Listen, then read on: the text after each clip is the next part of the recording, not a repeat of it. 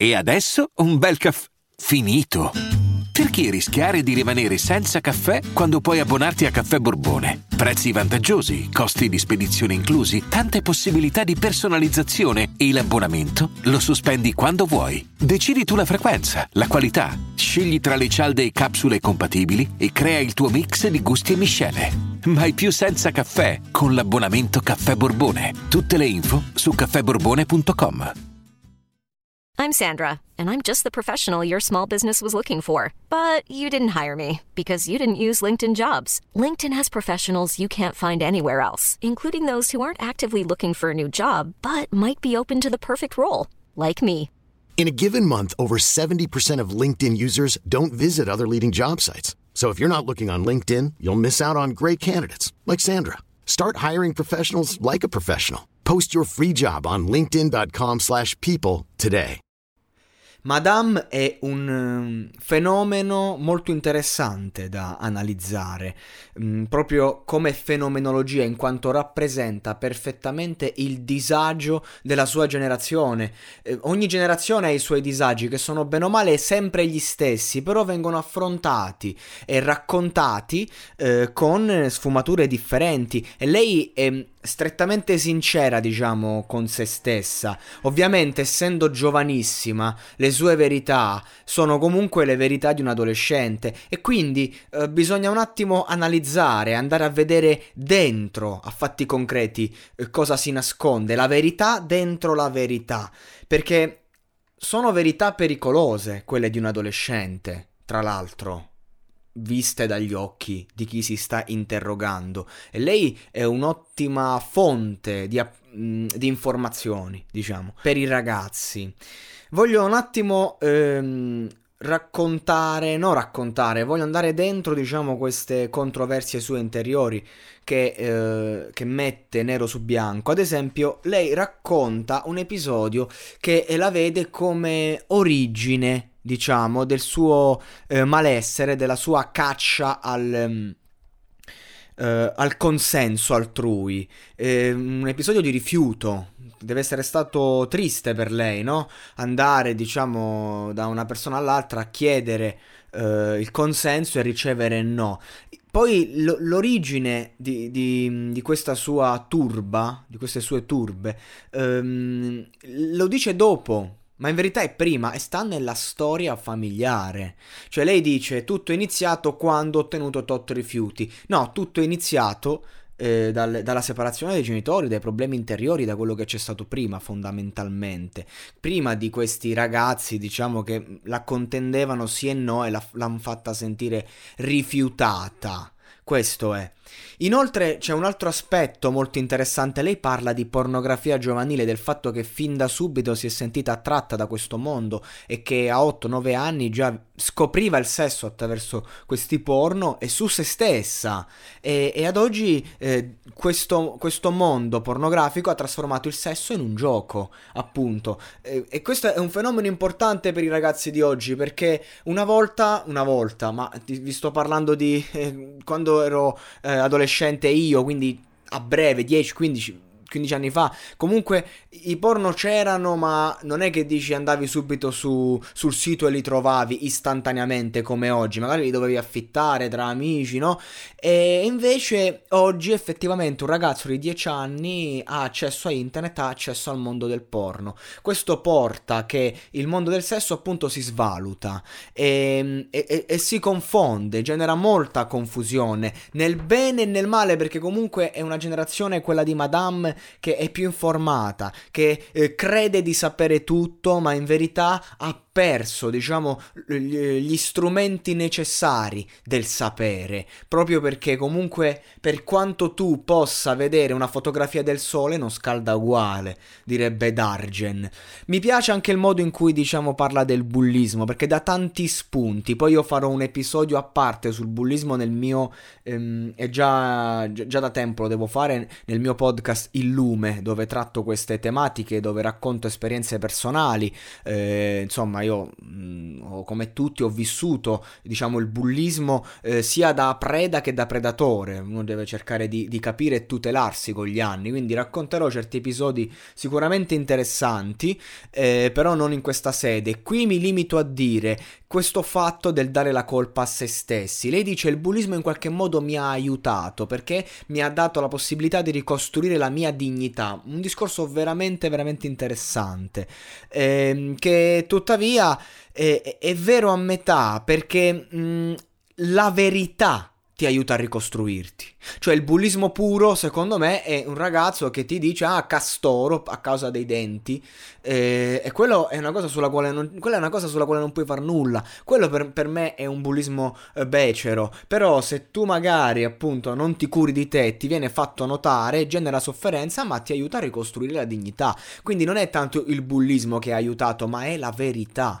Una verità spietata dei giovani ragazzi, dei bambini. Una verità eh, che insomma ha attaccato tutti. Il bullismo non è solo eh, bullismo etichettato in questo senso, ma è, l'origine. I, i, I, ragazzi piccoli, i bambini, i ragazzini che si attaccano e, e mostrano le loro frustrazioni, eh, riversandoli sugli altri. È l'origine del genere umano. Poi i, diventa bullismo quando la cosa diventa persecutoria. Però comunque non esiste un mondo dove siamo tutti felici, tutti, tutta rose e fiori e dove siamo tutelati, quindi diciamo che è parte integrante di questo mondo e bisogna imparare a tutelarsi, ma ne parleremo. Parla anche di autodistruzione, un fenomeno che io personalmente conosco bene e che lei dice che è utile perché è un processo creativo, interessante, disfare, distruggere, vero, tuttavia bisogna vedere col tempo. Lei comunque ha 18-19 anni, ecco, quando arrivi eh, 25, 26, 30 e inizi, diciamo, a, a, capire che a forza di distruggerti, che cosa resta di te? È, è, è stancante, quindi è un processo utile, ma ehm, fino a un certo punto, che poi può diventare la tua distruzione. E di fatti lei dice cosa mi ha salvato, la pallavolo.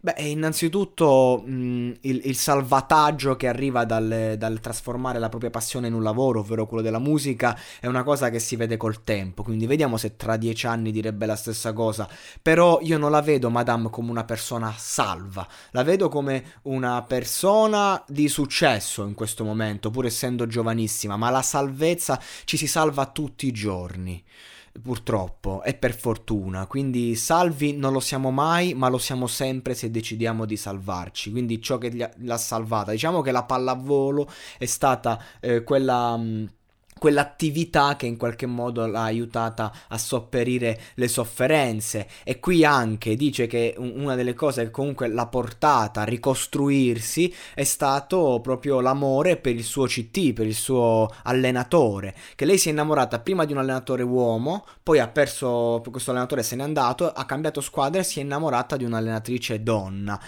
Ecco, quando si parla di bisessualità, di, di, sessualità, eccetera, questo è un discorso secondo me che va affrontato in, in, un altro aspetto. In questo caso parliamo di una ragazzina che vede nell'autorità benevola, quella che ti fa sentire rassicurato, la ricerca del, eh, della propria figura genitoriale, ma non sa cosa sia l'amore. Vede semplicemente eh, un vuoto colmato e si sente amata. Il sentirsi amati non, è, non ha a che fare necessariamente necessariamente con l'amore. E quindi di conseguenza anche questa caccia diciamo del, dell'autorità che ti salva, che ti fa stare bene. E, e anche qui ehm, riparte dai suoi problemi di matrice eh, familiare e tutti i miei successi li devo ai miei bisogni. Un'altra, face, un'altra frase, frase, un'altra frase che mi ha interessato molto. E beh, questa è la base di tutti gli artisti.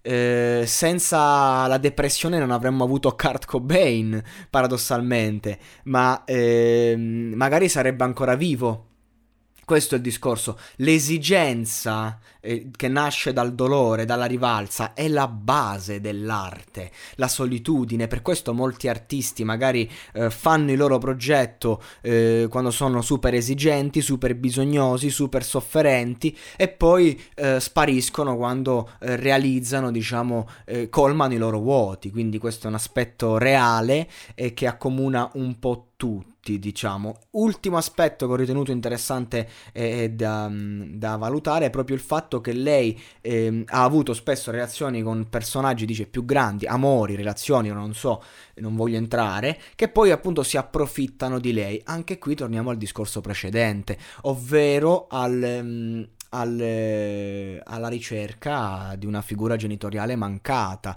Purtroppo siamo un, delle generazioni, noi, eh, parlo proprio da, già dagli anni 90 in su, che abbiamo vissuto la, la, fine del sogno, prima ci si sposava e che sia per sempre, oggi non abbiamo certezze. E questo crea un grande vuoto a livello emotivo, sentimentale che ci porta a interrogarci e ci fa sentire persi, sono crollate le certezze. E questo è l'aspetto necessario, diciamo, da analizzare. E che poi ci porta a, a fare mille scelte autodistruttive sbagliate che poi conducono a depressione, ansia e, e, via dicendo. In ogni caso lei è molto interessante proprio perché si racconta così, con i suoi alibi, perché ovviamente non può avere la verità in tasca una ragazzina appena maggiorenne, mi pare, se lo è. Non... Sì, maggiorenne, no? Quindi di conseguenza Ehm, lei va analizzata come fenomeno, ma non bisogna prendere ciò che dice come completa verità, perché dovrà fare un percorso per capirsi e per capire cosa è vero e cosa si racconta. Quindi io sono molto onestamente curioso di vedere Madame tra dieci anni più che oggi, perché oggi ehm, viene un po' rappresentata anche da questo ultimo disco, il disco della rivoluzione, super eh, parlato eh, da tutte le testate, giudicato come il discone. A me personalmente non è piaciuto molto, non parlo a livello di son- sonorità e roba varia, lei è fortissima, ma perché lei appunto sembra che è, è sicura di raccontarsi, ma per me mi sta raccontando appunto il suo alter ego, come dice lei stesso, lei stessa stessa, stesso, oggi nel, nel, mondo di oggi andrebbe bene qualunque cosa a questo punto, visto eh, che è, è, la prima a, a, riconoscere in sé degli aspetti maschili che non nasconde, anzi che però lo dice con un, con un fare amaro, ecco. Quindi mh, mm, io dico che uh, lei art- anche artisticamente si sta trovando e che questo disco per me è una sperimentazione, un passo che la avvicinerà maggiormente a se stessa, ma che in questo mo- momento eh, la-, la, trova un po' distante, anche no, dai suoi primi lavori che erano molto, ma molto più eh, sinceri e reali sotto, sotto certi punti di vista. E anche canzoni come Baby che sono state fatte però un anno fa, e beh, quelle per me, quella è una bomba pazzesca, bellissima, in cui racconta anche l'ambiguità della sua bisessualità tra le righe. In ogni caso, ragazzi, eh, ciò che non non trovo giusto, diciamo, è questa esplosione mediatica e questo dare a lei tante responsabilità sul suo personaggio, su quello che è, su quello che rappresenta, eh, quando, quando è solo una ragazzina. E questo va, va, visto, cioè i giornali, le realtà per speculare sul suo nome che fa click, eh, la mettono su un piedistallo, la fanno raccontare e sfruttano un po' la sua, la sua potenza, perché è una ragazza forte, che trasmette, che dà. E questo è un aspetto che a me non piace, per questo ho voluto fare questo podcast, diciamo, per non smontare, ma per andare un attimo a rimettere al suo posto determinate cose. Tutto qua. In ogni caso una grande artista che stimo, che ammiro e che sono curioso di vedere tra tanti anni.